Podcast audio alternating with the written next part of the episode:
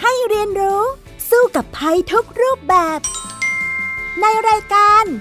เด็กรู้สู้ภัย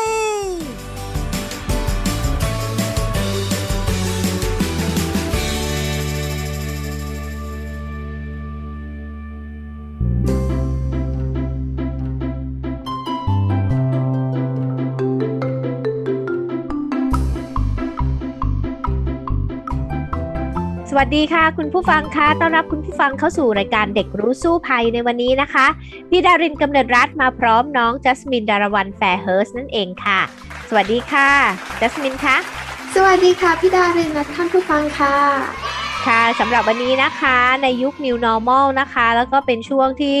เรามีการแพร่ระบาดของเชื้อโควิด -19 อย่างกว้างขวางในเวลานี้ เราก็เลยจะต้องจัดรายการกัน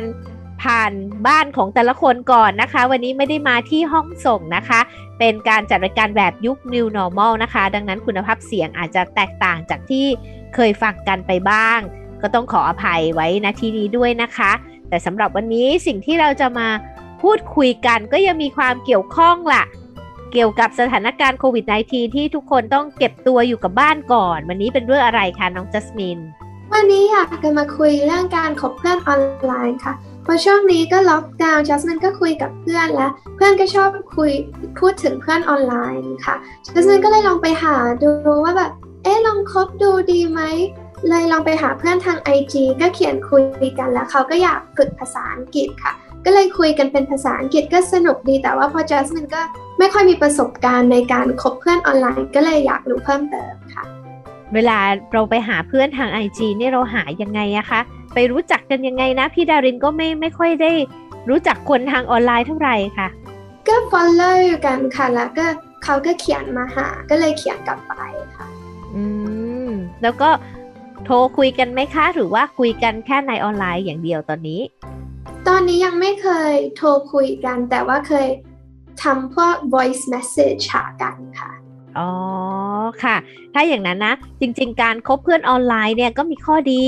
แล้วก็มีข้อเสียด้วยนะคะ ต้องระมัดระวังนิดนึง แล้วก็บางคนนี่ก็โชคดีได้เพื่อนออนไลน์ที่ดีๆเนี่ยก็จะกลายเป็นเพื่อนสนิทกันต่อไปในอนาคตก็ได้ แต่ว่าบางคนเนี่ยก็อาจจะเป็นเพื่อนที่ไม่ดี หรือว่าเป็นคนที่ไม่ดีไม่หวังดีกับเรา เข้ามาทางออนไลน์ได้เหมือนกัน ดังนั้นต้องระมัดระวังด้วยนะคะ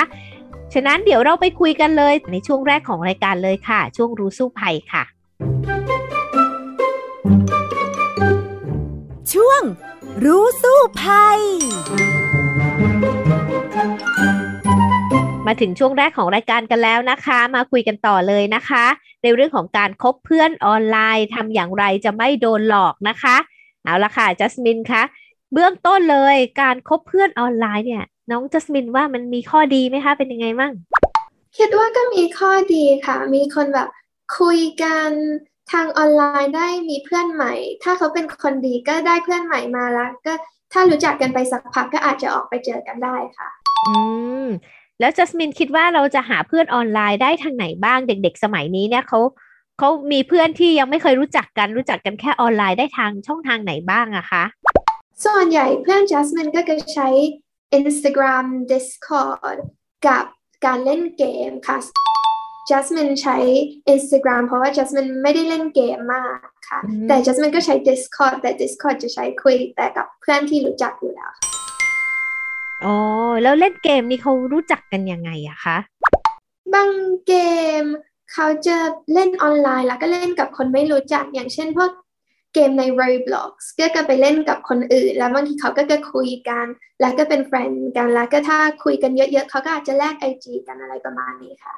อืม ใช่เดี๋ยวนี้นะ มีคนที่เป็นแฟนกัน เพราะว่าเจอกันทางออนไลน์เยอะทีเดียวนะ แต่ว่าก็ต้องระมัดระวังนะ เพราะว่าบางคนเนี่ยไม่หวังดีก็มีนะคะจัสมินค่ะข้อมูลอะไรที่ควรจะรู้ก่อนมีเพื่อนออนไลน์นะคะ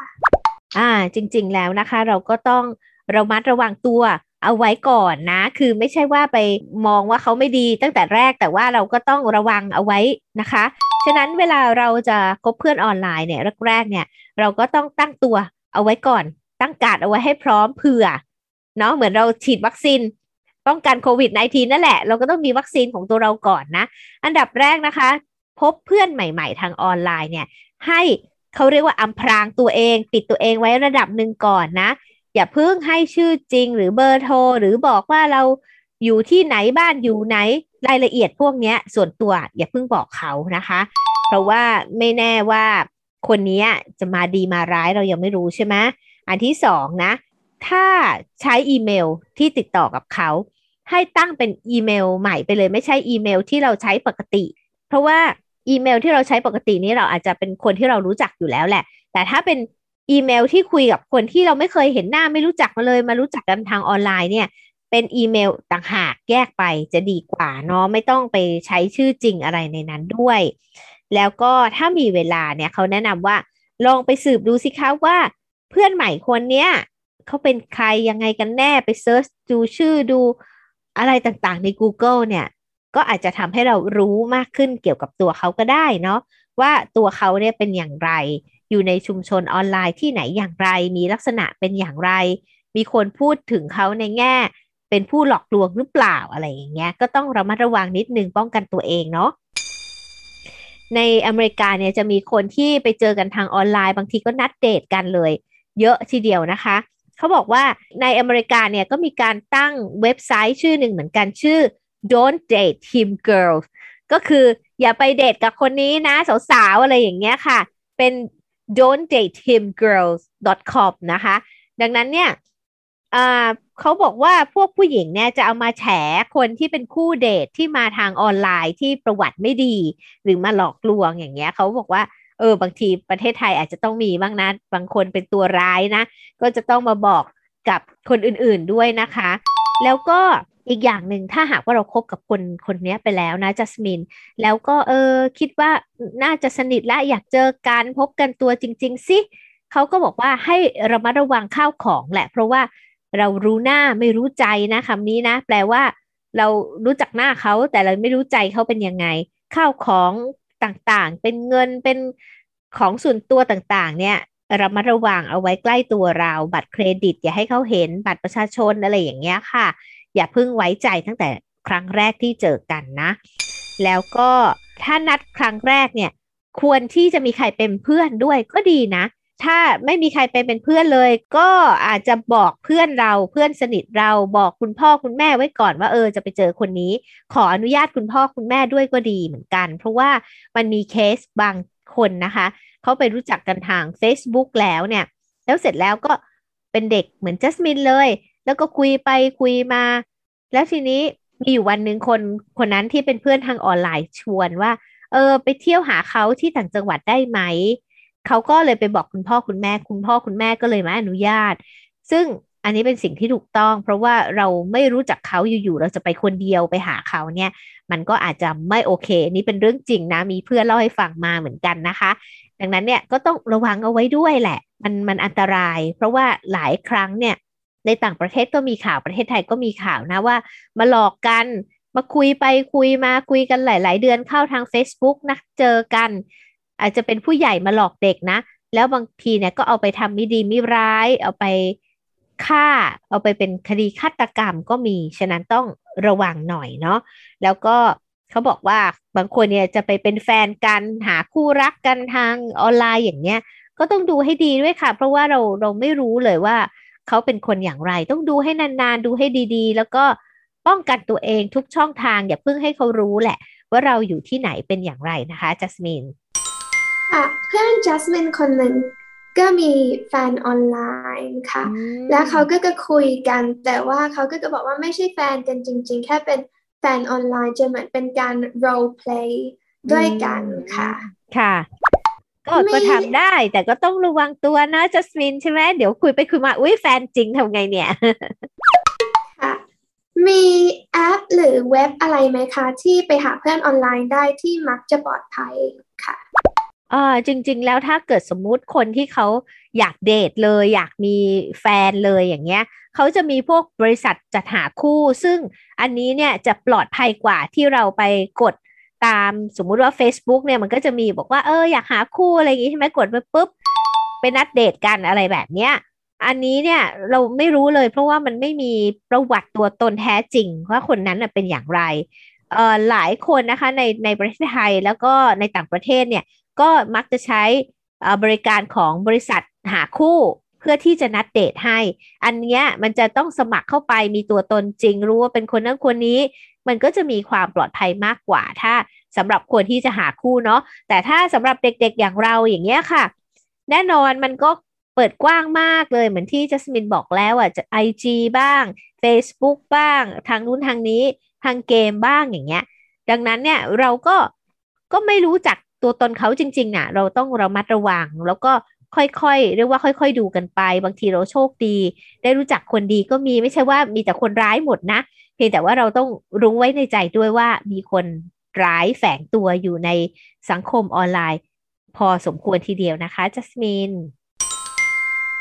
และเวลาเลือกคบคนออนไลน์ควรเลือกยังไงล่ะคะอ่า อันนี้เราก็ต้องระวังหน่อยนึง เพราะว่าเนื่องจากว่าเราไม่ได้รู้จักเขาแท้จริงใช่ไหมเราก็ไม่รู้นิสัยเขาแท้จริงเหมือนกับเพื่อนๆเราที่เราเคยเจอตัว เคยใช้ชีวิตไปโรงเรียนร่วมกันทำกิจกรรมร่วมกัน ฉะนั้นเนี่ยก็มีวิธีนะในแง่ของการคบคนนะคะ ที่พี่ดารินจะแนะนำในยุค New Normal นี้นะคะ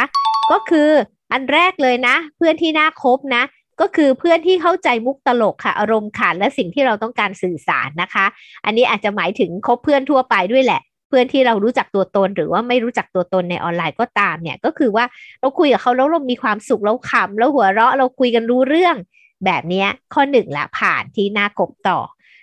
ข้อสองนะคะ ให้เลือกคบเพื่อนที่อยู่ข้างเราในเวลาที่เราลำบาก เราก็จะอันนี้ก็พี่ดารินว่ามันมันได้ทั้งเพื่อนออนไลน์หรือว่าเพื่อนที่เรารู้จักอยู่แล้วนะ ก็คือเราจะเห็นความจริงใจของเขานะ่ะ ในเวลาที่เรายากลำบาก อย่างเช่น สมมุติว่าเรามีความเสี่ยงติดเชื้อโควิด -19 เราเพิ่งไปตรวจมา เออ เพื่อนคนนี้เนี่ย เราจะรู้สึกได้เลยถ้าเขามาคุยกับเรา แล้วเขามีความจริงใจเนี่ยเราจะรู้สึกได้ว่าเขาเป็นห่วงเป็นใยเราจริง ๆ แล้วเขาก็อาจจะหาทางช่วยเหลือเรา เช่นว่าอุ้ยมียาหรือยัง มีฟ้าทลายโจรหรือยัง มีอะไรหรือยัง เขาอาจส่งมาให้เรานะคะ อ่า อะไรแบบนี้ แต่มีบางคนอะเพื่อนที่ไม่จริงใจอะก็ถามเหมือนกับว่า อุ๊ย ฉันกลัวเธอจังเลย ไม่รู้ว่าเธอเอาเชื้อโรคมาติดฉันหรือเปล่า เวลาคุยกันมันจะรู้สึกได้ ถ้าแบบนี้เนี่ยก็ห่างๆจะดีกว่า แสดงว่าไม่ค่อยมีความจริงใจกับเราเนาะอ่า อย่างเงี้ยจัสมินเคยเคยรู้สึกเคยเจอไหมเพื่อนที่มีลักษณะอย่างเงี้ยค่ะ คิดว่าก็ไม่ได้เจอในลักษณะแบบนั้น แต่ว่าก็จะมีบางคนที่เหมือนแบบว่าจะ คุยแล้วก็หายไปแล้วก็แบบกลับมาคุยอีกหน่อย หรือว่าแบบว่าเขียนไปแล้วแบบกว่าจะอ่านก็นานอะไรอย่างนี้ค่ะ อืมเขาก็อาจจะมีเหตุผลของเขาเนาะอาจจะยุ่งอยู่อาจจะอะไรต่างๆ อาจจะยังไม่สนิทกับเรา อันนี้ก็ต้องดูกันต่อไปนะแต่มีวิธีดูเพื่อนที่ดีๆ ที่เราน่าคบในช่วงนี้ต่อไปอีกอย่างนั่นก็คือว่าให้เลือกคบเพื่อนที่ให้มาก ๆ พอกับที่เราให้เขา ถ้าพูดเป็นภาษาอังกฤษเขาเรียกว่า give and take ก็คือมันต้องสมดุลกัน ให้กับรับอะมันต้องสมดุลกัน อย่างเช่น สมมุติว่าเพื่อนมาคุยกับเราคุยไปคุยมาโอ้ยฉันอยากฉันมีขนมอันนี้ฉันอยากแบ่งให้เธอจังเลย เอาส่งมาให้เราถึงบ้านใช่ไหมเอาเราเนี่ยในฐานะที่เราเป็นเพื่อนเหมือนกัน เราก็ก็ให้เขากลับ เอองั้น งั้นฉันมีอันนี้นะ ฉันมีผลไม้นี่ฉันได้มาอร่อยมากเลย ฉันส่งไปให้เธอบ้าง อย่างเงี้ยค่ะ คือให้กับรับเนี่ยมันต้องพอๆกัน มันจะทำให้ความสัมพันธ์เราอะดีแล้วก็สมดุลไม่ใช่ว่ามีแต่ฝ่ายเดียวเนี่ยรับอย่างเดียวเลย อีกฝ่ายให้อย่างเดียวมันก็จะรู้สึกไม่ดีว่าเอ๊ะทำไมเธอเหมือนกับน้ำใจอะมันอันนี้เป็นเรื่องของน้ำใจนะคนไทยจะมีน้ำใจเยอะอย่างเงี้ยค่ะ อย่างนี้นี่จัสมินเคยเจอไหมเพื่อนที่แบบ แบ่งปันให้นู่นให้นี่กับเราอย่างเงี้ยค่ะ เคยค่ะ แต่ก่อนตอนไปโรงเรียนก็จะชอบซื้อขนมหรือของจุกจิกให้กันค่ะ อืม แล้วช่วงนี้มีการส่งของให้กันผ่านผ่านทางการส่งของบ้างไหมคะ คุยกันออนไลน์แล้วแบ่งปันอะไรกันบ้างไหมก็ไม่ได้มีแบบส่งของ แต่ว่าก็จะมีแบบว่าช่วยเหลือกันเรื่องงาน หรือว่าถ้าแบบเห็นอะไรที่แบบอีกคนน่าจะสนใจก็จะส่งมาให้ค่ะ ดีแล้วล่ะค่ะ นั้นแปลว่าเรามีน้ำใจต่อกันและกันเนาะ ทั้งสองฝ่ายอย่างเงี้ยจะเป็นเพื่อนที่น่าคบต่อไปได้เนาะแล้วอีกอย่างหนึ่งวิธีเลือกเพื่อนนะคะ ก็เลือกคนที่มีความเชื่อมีแนวคิด ความศรัทธาคล้าย ๆ กับเรา อย่างเช่น บางคนเนี่ย สมมุติมีแนวคิดทางการเมือง ขัดแย้งกับเราอย่างเงี้ยคุยไปคุยมามันจะทะเลาะกันเนาะก็หาคนที่มีแนวคิดหรือวิธีคิดมีความคิดเห็นอะไรที่มันใกล้เคียงกันเนี่ยมันก็จะคุยกันได้เนาะน้องจัสมินเองเคยทะเลาะกับเพื่อนไหมอะ ในการที่อาจจะมีความเห็นที่แตกต่างกัน แล้วทำยังไงคะ ไม่ถึงกับทะเลาะแต่ก็พยายามอธิบายฝ่ายของตัวเองว่า คิดอย่างนี้เพราะว่าอย่างนี้ แต่ว่าก็เหมือนรับกันได้ถ้าแบบความคิดเห็นไม่ตรงกันอ่า อันนี้ก็ถือว่าดีมากๆเลยเนาะแต่บางคนนี่เขาจะรับไม่ได้ไงประมาณว่า ฉันเชื่ออย่างนี้แหละ ฉัน จะเป็นแบบนี้อีกคนก็ไม่ยอมอย่างเงี้ยทะเลาะกัน อย่างนี้มันก็ไม่สนุกละที่จะคบมันจะไม่ไม่สบายใจเนาะแล้วก็อีกวิธีหนึ่งนะ ให้ดูว่าเลือกเพื่อนที่ชอบในสิ่งที่เราทำหมายความว่า เอ้ย อย่างเช่น เราชอบวาดรูปจัสมินชอบวาดรูปเนี่ยจัสมินชอบทำขนมอย่างเงี้ยค่ะ เออเขาก็ชอบคล้าย ๆ กับเราเนาะมันจะคุยกันรู้เรื่อง แล้วก็คุยกันง่ายแล้วก็สนุกด้วย อย่างเงี้ยจัสมินมีเพื่อนที่ชอบคล้าย ๆ กับจัสมินเยอะไหมคะ มีค่ะเพื่อนบางคนก็จะชอบวาดรูปชอบถ่ายรูปชอบเขียนอะไรอย่างนี้ก็จะมีแบบชอบอะไรคล้าย ๆกันบ้างค่ะ อืม แล้วมันก็จะคุยกันรู้เรื่องใช่ไหมค่ะ ค่ะ ดังนั้นเพื่อนออนไลน์ก็เหมือนกันนะคะ ถ้าเขามีลักษณะแบบนี้มันก็จะครบแล้วสบายใจ แล้วเสร็จแล้วเนี่ยเขาบอกว่าเวลาเลือกคบเพื่อนเนี่ยให้เลือกเพื่อนที่ นำความสมดุลมาให้เวลาที่เราอ่อนแอ หมายความว่า เวลาเราเศร้าเรามีปัญหาเข้ามาช่วยปลอบใจให้กำลังใจเราได้อย่างเงี้ยก็จะดี รวมทั้งเขาอาจจะมีเรื่องราวมาแบ่งปันดีๆ ให้เรา ยินดีกับความสำเร็จของเราและเป็นคนที่ใฝ่รู้นะหมายความว่าใฝ่รู้เนี่ยแปลว่า หาข้อมูลนู่นนี่นั่นเออมันเล่ามาแลกเปลี่ยนกับเราเนี่ย ก็จะทำให้เราโอ้มีความรู้อะไรมากๆขึ้น แบบนี้ก็จะเป็นเพื่อนที่ดีน่าคบนะคะจัสมินมีเพื่อนในลักษณะนี้เยอะไหมล่ะคะ มีค่ะ อืมแล้วรู้สึกยังไงกับเพื่อนกลุ่มนี้บ้างล่ะ มีบางคนที่เป็นเพื่อนออนไลน์ที่เป็นลักษณะแบบที่เล่ามาไหมอะคะ ตอนนี้เพื่อนออนไลน์ก็ยังไม่ค่อยมีมากค่ะ แล้วก็เพิ่งเพิ่งเริ่มเริ่มคุยก็เลยยังไม่ได้สนิทกันค่ะ แต่ว่าถ้าเพื่อนจริงก็จะคอย support กันค่ะ ที่แบบรู้จักจริง ๆ อ่าใช่ เพราะว่าคนที่เรารู้จักกันจริง ๆ นี่เราจะรู้นิสัยใจคอ แล้วก็แลกเปลี่ยนความรู้สึกได้ง่ายกว่าใช่ไหมคะเพียงแต่ว่าเพื่อนออนไลน์ก็ ต้องลองเอาเทคนิคนี่แหละที่เราคบเพื่อนจริง ๆ ที่เคยเจอตัวเนี่ยมาใช้ดูด้วยดูว่า เออเขามีสิ่งที่ทำให้เรารู้สึกสบายใจในการพูดคุยไหมในการคบหาต่อไปไหม แต่อีกอย่างก็ต้องระวังเหมือนกันนะ ว่าบางคนที่เป็นมิจฉาชีพหรือคนไม่หวังดีเนี่ยเขาก็จะแกล้งทำในในสิ่งเหล่าที่พี่ดารินบอกไปอะ่ะ ทำให้เรารู้สึกไว้ใจเชื่อใจ แล้วก็คุยกับเขาไปนานๆ สุดท้ายหลอกเราก็ได้เหมือนกัน ฉะนั้นเนี่ยต้องระมัดระวัง แล้วก็ยังมีข้อมูลด้วยนะ จากมูลนิธิอินเทอร์เน็ต ร่วมพัฒนาไทย แล้วก็อนุกรรมการส่งเสริมการป้องกันคุ้มครองเด็กและเยาวชนในการใช้สื่อออนไลน์นะคะ เขาบอกว่ามีผลการศึกษาสำรวจนะ บอกว่าเยาวชนนะอายุ6ถึง18 ปี ประมาณ 15,000 คนเลย ทั่วประเทศนะคะ เขาใช้สื่อออนไลน์เนี่ย เยอะมากเลยนะ แล้วก็บอกว่าเด็กทั้งหมดเนี่ย เห็นว่าอินเทอร์เน็ตมีประโยชน์ แต่ก็รู้ว่ามันมีภัยอันตราย แล้วที่น่าห่วงก็คือว่าร้อยละ 86 เชื่อว่าตัวเองเนี่ย สามารถให้คำแนะนำช่วยเหลือเพื่อนที่ประสบภัยออนไลน์ได้นะ แต่ว่าอีกร้อยละ 54 เชื่อว่าเมื่อเกิดปัญหาขึ้นเนี่ย ตัวเองจะจัดการปัญหาได้ แต่เด็กอีกร้อยละ 83 ที่ใช้อินเทอร์เน็ตผ่านแท็บเล็ตกับสมาร์ทโฟนเนี่ยก็เชื่อว่าอาจจะไม่ได้ แล้วก็ร้อยละ 38เนี่ยใช้เพื่อเล่นเกมออนไลน์มากกว่าสามชั่วโมงต่อวัน ซึ่งเขาบอกว่าถ้าใช้เล่นเกมออนไลน์มากกว่า 3 ชั่วโมงต่อวันเนี่ยมากเกินนะคะ แล้วก็จะมีผลกับสุขภาพจิตด้วย อันนี้ก็ต้องระมัดระวังด้วยนะคะ แล้วที่สำคัญนะ มีผลสำรวจด้วยนะ จัสมินว่า เด็กหนึ่งในสี่นะ จากที่เขาสำรวจนะ ก็คือเกือบเกือบสี่พันคนนะ่ะ เคยนัดพบกับเพื่อนออนไลน์แล้วอย่างน้อยหนึ่งครั้ง แล้วยอมรับด้วยว่าถูกเพื่อนที่นัดพบเนี่ย ไปล้อเลียนดูถูกหรือทำให้เสียใจเนี่ยจำนวนมากทีเดียว บางคนเนี่ยก็ถูกหลอกให้เสียเงินหรือเสียทรัพย์สินอื่น ๆ บางคนถูกล่วงละเมิดทางเพศด้วย ดังนั้นอันนี้เนี่ยเป็นสิ่งต้องต้องระวังเหมือนกันนะคะจัสมินจัสมิน เคยได้ยินข่าวแบบนี้บ้างไหมล่ะคะ เคยได้ยินอยู่ค่ะแม่ก็จะคอยเตือนว่าถ้าอยากจะออกไปเจอเพื่อนออนไลน์ก็ต้องแบบบอกแม่ก่อนค่ะ อืม ทีนี้เนี่ยมันก็มีอีกประเด็นหนึ่งนะที่เกิดขึ้นได้นั่นก็คือการแกล้งกันทางออนไลน์ การสำรวจนะคะยังพบว่าเด็กร้อยละ 40 นะคะ ไม่เคย ปรึกษาหรือบอกใครเลยว่าโดนแกล้งออนไลน์ หรือว่าถูกคุกคามทางเพศออนไลน์ ซึ่งเด็กผู้หญิงอะมักจะถูกแกล้งมากกว่าเด็กผู้ชายด้วย ตรงนี้เนี่ยจัสมินเคยโดนแกล้งไหมหรือว่าเคยเห็นเพื่อนโดนแกล้งไหมแล้วทำยังไงบ้างคะเพื่อนเคยโดนแกล้งค่ะ ไม่รู้ว่าไปคอมเมนต์อะไรแต่เคยไปคอมเมนต์ในโพสต์อันนึง แล้วก็โดนเพื่อนเขาลุมอะไรกัน ตอนหนึ่งเขาก็กลัวในการแบบเขียนอะไรออนไลน์ไปเลยแบบเลิกเล่นพวกโซเชียลมีเดียไปแป๊บหนึ่งค่ะ อืม ใช่ค่ะ ช่วงนี้เนี่ยเขาเรียกว่ามันเป็นการบูลลี่ออนไลน์เลยนะ เยอะมากเลย แล้วก็สังคมตอนนี้มันเครียด พี่ดารินว่าทุกคนเครียดหมด จากการที่เราจะต้องมีชีวิตแบบใหม่ เพราะว่าโรคระบาดโควิด -19 มันถือว่าเป็นภัยพิบัตินะคะ เสร็จแล้วเนี่ยพอทุกคนมีความเครียดปุ๊บเนี่ยไม่รู้ระบายที่ไหน เพราะว่าต่างคนต่างต้องเก็บตัวใช่ไหม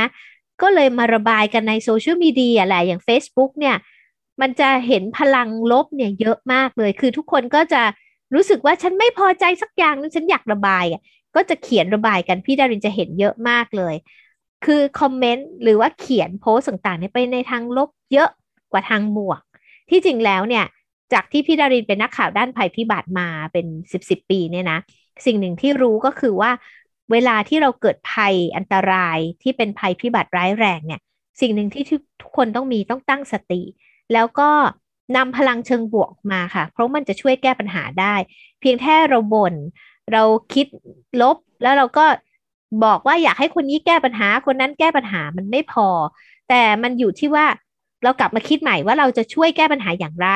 เช่น สมมุติว่าเราอยู่ในสถานการณ์ภัยพิบัตินี้หลักโควิด -19 เราเราคิดได้ว่า เฮ้ hey, เราจะช่วยแก้ปัญหาเรื่องโควิด ได้ยังไง เราจะเป็นจิตอาสาอะไรได้บ้าง บางคนเนี่ยพี่ดารินเห็นนะเขาก็ไปเป็นจิตอาสารับโทรศัพท์ ช่วยประสานงานแพทย์พยาบาลให้กับผู้ป่วยแบบเนี้ย เฮ้ย มันจะทำให้จิตใจเราดีขึ้นนะ แล้วเราก็จะ จ่มใสแล้วมีความสุขรู้สึกว่าตัวเองมีประโยชน์มากขึ้นกับเวลาว่างที่เราได้มา แล้วก็เวลาเราไปเขียนในโพสต์ใน Facebook ต่างๆ เนี่ย มันจะเป็นพลังเชิงบวก แล้วมันจะช่วยปลอบประโลมสังคมนี้ได้นะคะ อันนี้พี่ดารินก็ก็หวังว่าเด็กๆ เนี่ย ดึงพลังบวกเอามาใช้ให้เยอะในโซเชียลมีเดียตอนนี้มันจะดีกว่าเอาพลังลบ ตอนนี้น้องน้องจัสมินอ่านในโซเชียลต่างๆ เนี่ยรู้สึกว่า มันเป็นพลังบวกหรือลบล่ะคะ เป็นยังไงบ้างเห็นอย่างที่พี่ดารินเห็นไหมสำหรับหนูจะเห็นว่าเป็นพลังบวกเยอะอยู่ค่ะ แต่ว่าก็จะเห็นเพื่อนบางคน ก็จะมีแบบเขียนอะไรที่อาจจะออกไปทางลบๆหน่อยอะไรอย่างนี้ค่ะ อืม ฉะนั้นนะถ้าเป็นไปได้เราคุยกับเพื่อนพยายามดึงเพื่อนมา ให้มีพลังบวกให้เยอะนะ คิดสร้างสรรค์ทำสิ่งดี ๆ ให้กับสังคม แบบนี้ละค่ะ ก็จะช่วยให้สังคมของเราเนี่ยปลอดภัยได้มากยิ่งขึ้น แล้วก็เราก็รอดไปด้วยกันได้มากยิ่งขึ้นเนาะพี่ดาริดอาจจะอยู่ในวง คือมัน Facebook เนี่ยบางทีเราอยู่ในวงหนึ่ง เราก็จะเห็นมีขั้วบวกขั้วลบเยอะใช่ไหมพี่ดารินก็จะเห็นว่าเออมีมีคนที่เขียนลบเยอะจังเลยหรือว่าเห็นข่าวในข่าวทั่วไปก็ก็ออกแนวลบเยอะนะ จริง ๆ เนี่ยตอนนี้อยากได้ข่าวที่ให้กำลังใจ ให้ความรู้สึกที่ดีให้มากขึ้นในสื่อทุกประเภท ถ้ามีได้อย่างนั้นแล้วก็น่าจะทำให้สังคมเราเนี่ย เหมือนกับคลายเครียดลงได้บ้างอะ่ะ เพราะว่าตอนนี้คนเครียดมากเลยทีเดียว น้องจัสมินคิดอย่างนั้นด้วยไหมคะค่ะ อ่า เอาละเราก็คุยกันมาเยอะแล้วเราไปสู่ช่วงต่อไปของรายการกันเลยดีกว่านะคะ ช่วงรู้แล้วรอดค่ะ ช่วง รู้แล้วรอด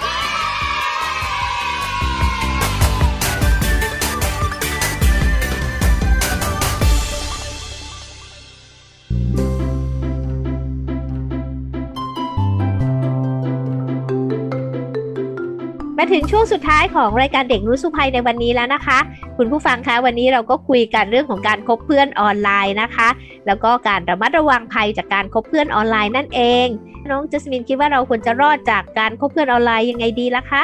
ก็ต้องระมัดระวังตัวแล้วก็คอยดูการเขียนของเขาว่า เขาน่าจะเขียนเป็นแบบคนดีหรือเปล่าหรือว่าเขาดูแปลกๆแบบว่าเขาเคยโกหกมาก่อนหรือเปล่าค่ะ ค่ะ ใช่ค่ะ เห็นด้วยเลยล่ะค่ะ แล้วพ่อแม่ควรจะแนะนำลูกยังไงคะเกี่ยวกับเรื่องออนไลน์หรือการคบเพื่อนออนไลน์ค่ะ ค่ะ จริงๆแล้วก็มีคำแนะนำนะคะ พี่ดารินไปหาข้อมูลมานะคะ จากสสส ซึ่งเขาก็แนะนำว่าเด็กเนี่ยจะต้องรู้เท่าทันภัยจากสื่อออนไลน์ให้มากด้วย ผู้ปกครองเนี่ยมีส่วนช่วยได้มากเลยค่ะ อย่างแรกเนี่ยพี่ดารินว่าเขาก็ต้องระมัดระวังเรื่องของ fake news นะ ซึ่งตอนนี้ fake news หรือว่าข่าวปลอมเนี่ยมีเยอะมากเลย แล้วก็จะทำให้เด็กเนี่ยไปเชื่อโดยที่ไม่ทันรู้อะว่ามันจริงไม่จริงเนาะสำหรับ fake news หรือว่าข่าวปลอมเนี่ยจริงๆแล้วเนี่ยเวลาเราเห็นอะไรปุ๊บขึ้นมาอย่าเพิ่งรีบเชื่อทันที แต่อาจจะต้องหาข้อมูลประกอบให้รอบด้านก่อนว่าจริงไม่จริงอะไรอย่างเงี้ยค่ะ มันก็จะช่วยทำให้เราเออตั้งสติได้อย่าเพิ่งไปเห็นนี่ปุ๊บแล้วเชื่อปุ๊บแล้วก็โกรธเลยอะไรอย่างนี้หรือว่าแชร์เลยอย่างเงี้ยก็อาจจะเป็นปัญหาได้เนาะทีนี้เนี่ย เวลาที่เราจะคบเพื่อนออนไลน์ ก็มีคำแนะนำจากสสว่าข้อหนึ่งเลยนะ ต้องให้คุณพ่อคุณแม่เนี่ยสอนเด็กให้จัดการตัวเองในเรื่องชื่อเสียงออนไลน์ รับผิดชอบต่อการกระทำของตัวเองในออนไลน์ด้วย อันนี้หมายความว่าเราเนี่ยอย่าไปเป็นนักเลงคีย์บอร์ดคือ นึกอะไรก็เขียนไปเลย ไม่ไม่รู้สึกว่าต้องรับผิดชอบอะไรกับการเขียนออนไลน์อย่างเงี้ยไม่ได้นะคะ เพราะว่าที่จริงมันมันมีกฎหมายที่เข้ามาคุ้มครอง เป็นพรบที่คุ้มครองเรื่องของความผิดทางคอมพิวเตอร์ด้วย ถ้าเราทำอะไรที่ผิดเข้าไปเนี่ยสามารถถูกตำรวจจับดำเนินคดีได้นะคะ อันนี้ต้องระมัดระวังมีข่าวให้เห็นเยอะแล้ว ข้อ2เนี่ยนะก็คุณพ่อคุณแม่ต้องสอนเด็กให้ใช้เวลากับ ออนไลน์ให้เหมาะสมด้วย เพราะว่าอย่างที่บอกแล้วนะถ้าเล่นเกมนานเกินวันละ 3 ชั่วโมงเนี่ยอาจมีผลเสียต่อสุขภาพการงาน แล้วก็ชีวิตด้านอื่น ๆ ได้ด้วยนะคะ แล้วก็ต้องสอนให้ยืดหยุ่น เข้มแข็งกับการถูกแกล้งออนไลน์ด้วย หมายความว่าหูเวลาเราถูกคนมาบูลลี่ หรือว่าแกล้งออนไลน์มาว่าเรานู่นนี่นั่นเราก็ต้องมีความ มีสติเข้มแข็งแล้วไม่ต้องไปหวั่นไหวกับสิ่งเหล่านั้นด้วย อันนี้คุณพ่อคุณแม่ต้องให้กำลังใจ แล้วก็บอกลูกหลานว่าเออมีปัญหาอะไรให้มาคุยกับคุณพ่อคุณแม่ได้นะ คุณพ่อคุณแม่ก็จะช่วยได้ในการแนะนำนะคะ นอกจากนั้นแล้วก็ต้องให้รู้ว่าจะต้องรักษาความปลอดภัยตั้งรหัสผ่านป้องกันไวรัสอย่างไร ไม่ให้มาแฮ็กคอมพิวเตอร์ของน้องๆได้ แล้วก็ต้องสอนให้รู้จักรักษาความเป็นส่วนตัวป้องกันข้อมูลส่วนตัว ไม่ไปละเมิดลิขสิทธิ์ของใครด้วยนะคะ อันนี้ก็สำคัญเหมือนกัน แล้วก็จะต้องให้คิดวิเคราะห์ สืบค้นแยกแยะ ไม่ใช่เชื่อทุกสิ่งที่รับมาเหมือนที่พี่ดารินบอกตั้งแต่ต้นอะว่าเฟกนิวเนี่ยสำคัญมากเลยตอนนี้เป็นเยอะมาก แล้วก็ทำให้คนเนี่ยกลาหนแตกตื่นแชร์ไปโดยที่ยังไม่ไม่ได้คิด แล้วก็ให้รู้ด้วยว่าการกระทำอะไรก็ตามของเราบนโลกออนไลน์เนี่ย มันมีรอยให้ติดตามตัวได้เสมอ อย่าคิดว่าเราโพสอะไรไปแล้วจะไม่ต้องรับผิดชอบอะไรไม่จริงค่ะ มันตามได้หมดเนาะขณะเราเดินทางไปนู่นไปนี่น่ะ Google Map อะยังปักหมุดเลย รู้เลยว่าเราไปไหนไปไหนบ้างตลอดเวลาถูกไหมล่ะ ฉะนั้นเนี่ยอย่าคิดว่าเขาตามตัวเราไม่ได้นะ และที่สำคัญคุณพ่อคุณแม่ควรจะสอนให้เด็กๆเนี่ยเข้าใจสังคมแล้วก็ให้อภัยเห็นใจคนอื่น จัดการอารมณ์ของตัวเองในโลกออนไลน์ให้ดียิ่งขึ้น ก็อย่างที่พี่ดารินบอกอะค่ะ โพสต์เชิงบวกทำอารมณ์ของตัวเองให้ดี มันก็จะส่งพลังเชิงบวกไปถึงคนอื่นทำให้คนอื่นเนี่ยมีความสุขไปด้วยนะคะจัสมินเอาละค่ะวันนี้เวลาของรายการเด็กรู้สู้ภัยหมดลงแล้ว อยากจะส่งพลังเชิงบวกไปถึงคุณผู้ฟังทุกท่านด้วย ที่ฟังอยู่ตอนนี้นะคะ ขอให้ทุกคนมีความสุข แล้วมาร่วมมือการแก้ปัญหานี้ไปด้วยกัน เราก็ จะสามารถกลับมาใช้ชีวิตได้ตามปกติในช่วงต่อไปสำหรับวันนี้พี่ดารินและน้องจัสมินลาไปก่อนนะคะ สวัสดีค่ะ สวัสดีค่ะ ติดตามรายการได้ที่ www.thaipbspodcast.com แอปพลิเคชัน Thai PBS Podcast หรือฟังผ่านแอปพลิเคชัน Podcast ของ iOS Google Podcast Android Podbean SoundCloud และ Spotify ติดตามความเคลื่อนไหวของรายการและแสดงความคิดเห็น โดยกดถูกใจที่ facebook.com/thaipbspodcast